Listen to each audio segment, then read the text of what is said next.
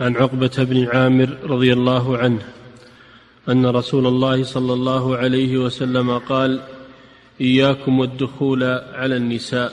فقال رجل من الأنصار يا رسول الله أفرأيت الحمو قال الحمو الموت. ولمسلم عن أبي الطاهر عن, عن ابن وهب قال سمعت الليث يقول الحمو أخو الزوج وما أشبهه من أقارب الزوج ابن العم ونحوه. نعم.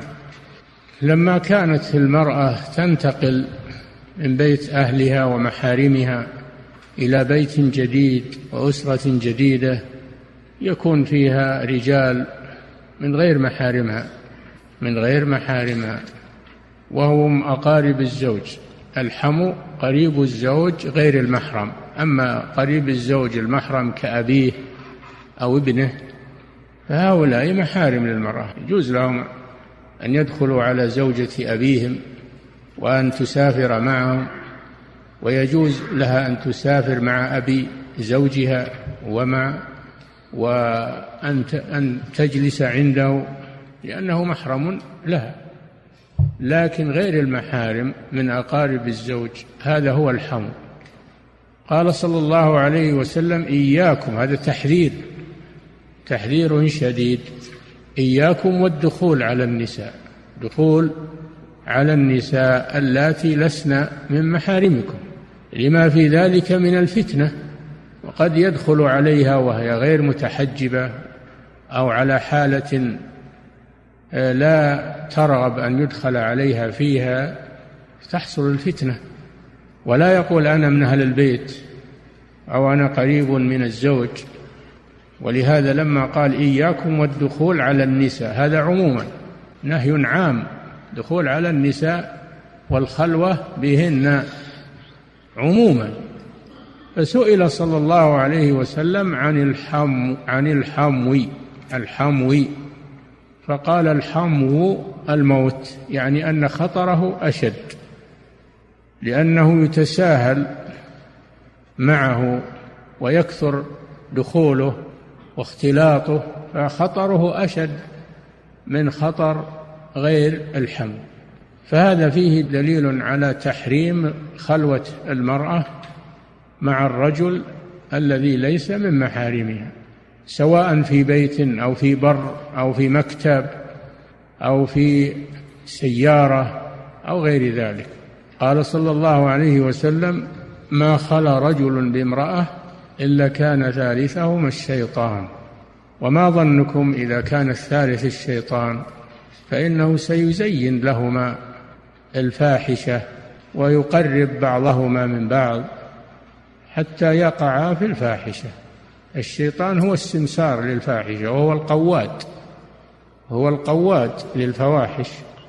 فينتهز خلوة الرجل مع امرأة لا تحل له. فكيف بالذين يقولون الآن إن المرأة لا يشترط لها يجوز لها أن تخلو مع الرجل ويجوز أن تسافر بدون محرم ويجوز لها أن تخلع الحجاب إلى غير ذلك مما ينادون به. قطع الله ألسنتهم وأراح المسلمين منهم.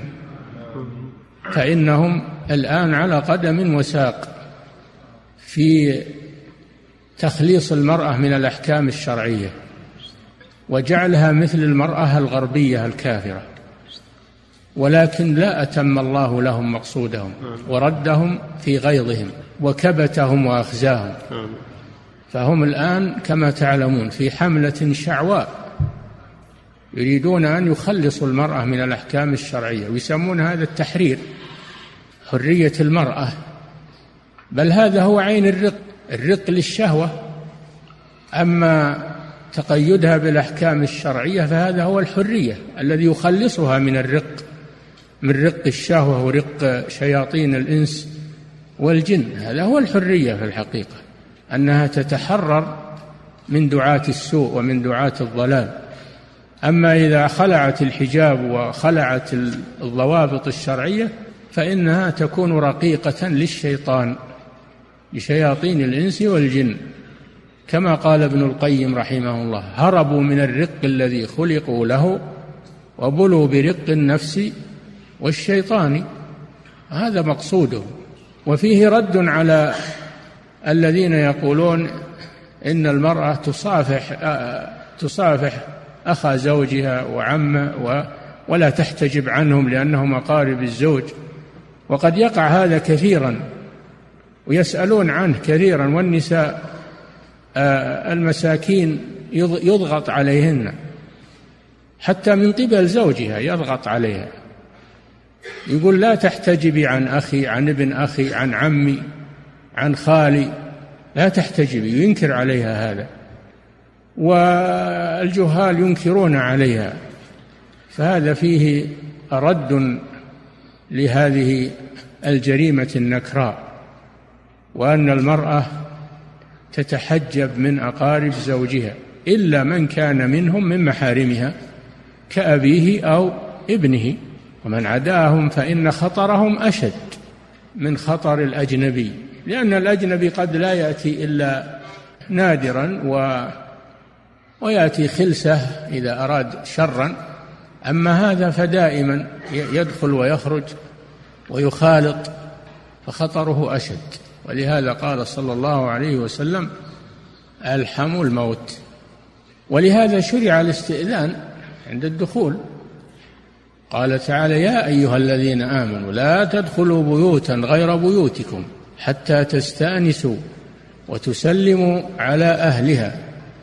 حتى تستأنسوا وتسلموا على أهلها. تستأنسوا يعني من من الإنس بأن بأن تحادثوا من بداخل البيت ولا تهجموا عليه هجوما موحشا بل يكون دخولا فيه أنس وعن اتفاق وعن مقدمة لا هجوم ومباغتة. تستأنسوا ولا يكفي أيضا وتسلموا على أهلها لئلا يظنوا أنكم سراقة وأنكم أهل اعتداء وأهل هجوم. فإذا سلمتم فإن هذا يؤمنهم. يؤمن أهل البيت. حتى تستأنسوا وتسلموا على أهلها.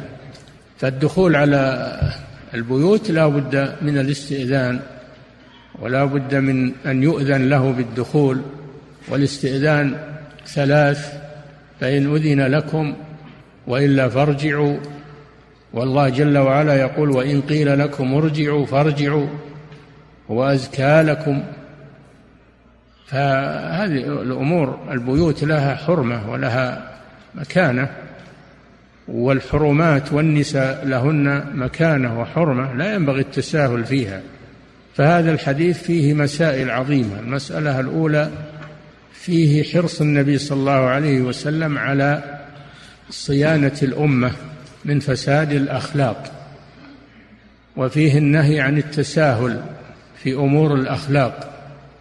وأنه يجب أن تحسم المادة من أصلها ولا يتساهل فيها لأنه إذا تسوهل فيها جرت إلى ما هو شر وإلى ما هو أعظم. وفي الحديث دليل على تحريم خلوة الرجل بالمرأة في أي مكان لأن ذلك سبيل إلى وسوسة الشيطان وحضور الشيطان بينهما. أما إذا كانوا أكثر فإن الشيطان يبتعد عنهم. إذا وجد من تزول به الخلوة فإن الشيطان يبتعد ولا يكون له مجال. وثالثا فيه أن أقارب الزوج غير المحارم أنهم أشد خطرا. وفي هذا رد على الذين يتساهلون في أقارب الزوج ويقولون إن المرأة زوجة قريبهم فلا تحتجب عنهم. وتصافحهم وتأكل معهم على صحن واحد إلى غير ذلك. وقد وجد من يكره زوجته يكره زوجته ويجبرها على أن تأكل مع الرجال وأن تصافحهم وأن تكشف وجهها وكفيها عندهم. ويقول هذا من صلة الرحم. والشيطان وش يسوي؟ يقول هذا من صلة الرحم. أنت تريدين أنك تقطعين أرحامي؟ فيقول هذا من صلة الرحم. وفي الحقيقة أن هذه هي قطيعة الرحم لأن معصية الله جل وعلا هي قطيعة الرحم. نعم. ولمسلم عن أبي الطاهر عن ابن وهب قال سمعت الليث يقول ألحم أخو الزوج وما أشبهه من أقارب الزوج ابن العم ونحوه. هذا تفسير تفسير للحم أنه أنه قريب الزوج لكن يستثنى من هذا من كان محرما للمرأة كأبيه أبي الزوج أو ابنه ولا يبدي زينتهن إلا ما إلا لبعولتهن أو آبائهن أو آباء بعولتهن أو أبنائهن أو أبناء بعولتهن. هؤلاء محارم. نعم. أحسن الله إليك. باب الصداق. نعم الصداق من حقوق الزواج. الصداق من حقوق الزواج. وهو ما يبذل للمرأة في مقابل الاستمتاع بها. وهذا من تعظيم النكاح ومن تعظيم آه، قدر المرأة وأنها لها حرمة فلا تستباح إلا بصداق. قال الله جل وعلا وآتوا النساء صدقاتهن نحلة فإن طبن لكم عن شيء منه نفسا فكلوه هنيئا مريئا. فالصداق واجب في النكاح بالكتاب والسنة. الكتاب كما في هذه الآية والسنة كما في الأحاديث أن النبي صلى الله عليه وسلم أصدق نساءه وأصدقت بناته صلى الله عليه وسلم. فلا بد من الصداق. والإجماع أجمع أهل العلم على وجوب الصداق في النكاح سواء سمي أو لم يسمى فإن سمي حصل المقصود وإن لم يسمى فلها مهر المثل لها مهر المثل فلا زواج بدون صداق سواء سمي في العقد أو لم يسمى. نعم. والحكمة فيه أن فيه إكراما للمرأة وأنه في مقابل الاستمتاع. نعم.